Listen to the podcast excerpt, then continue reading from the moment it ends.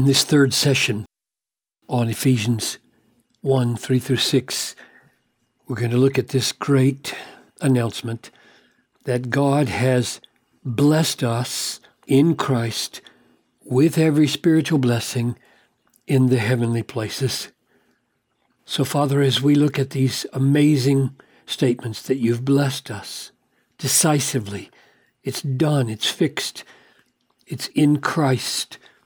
It involves every spiritual blessing in the heavenly places as we try to grasp what you mean for us to feel and see and know of our future and our security and your greatness and your beauty and your wonder in what you've done for us. Open our eyes, like Paul prayed, enlighten the eyes of our hearts to know this. I pray in Jesus' name.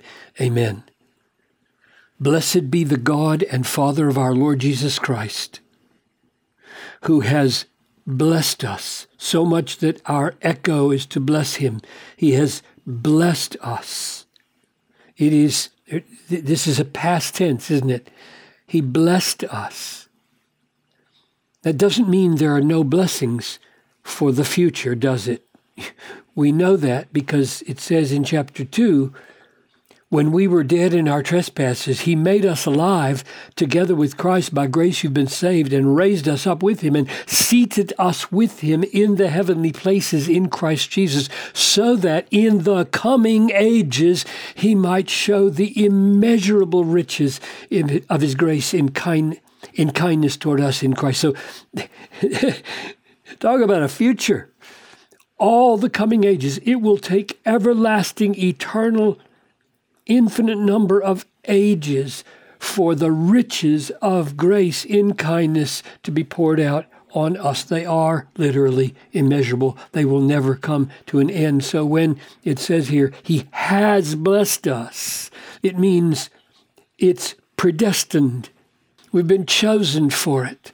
It's been, it's been accomplished through Christ. It is sealed. It is as good as done.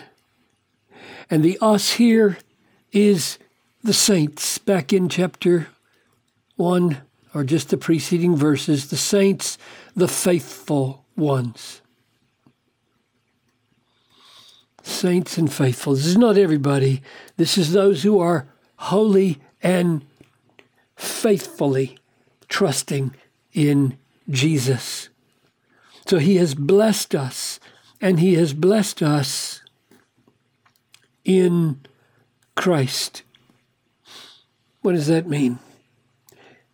We are sinners. We are alienated from God. There's no blessing that can come to us, right? Ephesians 2:13. But now, in Christ Jesus, you who once were far off have been brought near by the blood of Christ. Christ died for us so that our alienation far away from God, far away from all blessings, might be exchanged with nearness as we are united to Christ Jesus, who shed his blood for us.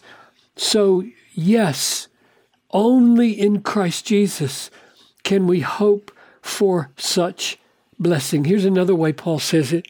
This is my favorite verse. He who did not spare his own son, but gave him up for us all. Okay, so he didn't spare him. He gave him up in death for us all, all the, all the saints and all the faithful in Christ. He gave him up for us all. How then will he not with him? That means he surely with him will graciously give us all things. So the all blessings, the all blessings flow to us because God didn't spare his son. That's what in Christ means here. Because of what Christ has done for us, and only because of what Christ has done for us, are we supremely blessed with every spiritual blessing. That every right there corresponds to all things here in Romans 8:32. If he didn't spare his son, He will give us absolutely everything that is good for us, everything we need in order to enjoy Him and honor Him. Every blessing. Why are they called spiritual? Does that mean no physical blessings? What about the resurrection body? What about the new heavens and the new earth? Are they included here? Well, here's a clue. 1 Corinthians 15 42, talking about the resurrection of the body. So is it with the resurrection of the dead. What is sown, this body that is sown, is perishable. What is raised is imperishable. It is sown in dishonor. Oh, it is. It is raised in glory. It is sown in weakness. It is raised in power. It is sown a natural body it is raised a spiritual body. Does that surprise you? What in the world is a body that is spiritual? Well, it's more than gas. it's it's more than we're not ghosts. It's body. Jesus ate bread and fish after his resurrection. And we are going to be given, according to 1 Peter 3 20, 21, a body like his glorious body, but it is spiritual in that it is permeated and perfected and made suitable by the Holy Spirit for a presence of the Spirit intimately in heaven. So we are blessed in Christ Jesus only because of his work and in union with him, with every blessing, not one, not one will ever be omitted that would be good for us. Every blessing that will be conceivable for God to bless us with, that will be good for us. This is simply breathtaking. We need to plead with God to help us feel the wonder of this so that we're not so tied to earthly disappointments. And they will be spiritual in that they will be worked by the Holy Spirit, shaped and conditioned by the Holy Spirit, made perfectly suitable for our relationship with God in the Spirit. And He calls them in the heavenly places. What does that add? We will, be blessed in Christ with every spiritual blessing in the heavenly places. Consider chapter 1, verse 19 to 20. May you know what is the immeasurable greatness of his power toward us who believe, according to the working of his great might, that he worked in Christ when he raised him from the dead and seated him at his right hand in the heavenly places.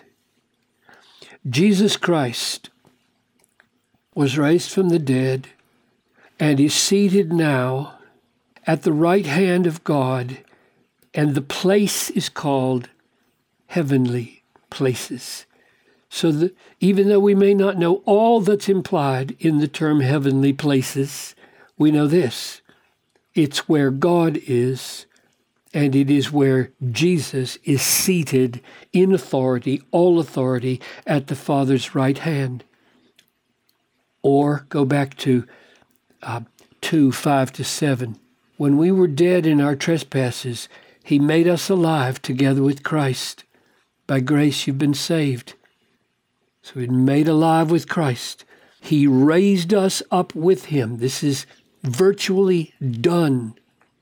We are now already in the decision of God, raised with Christ, and He seated us. Now, I have a secure place there, so secure it's as good as done. Seated us with Him in the heavenly places.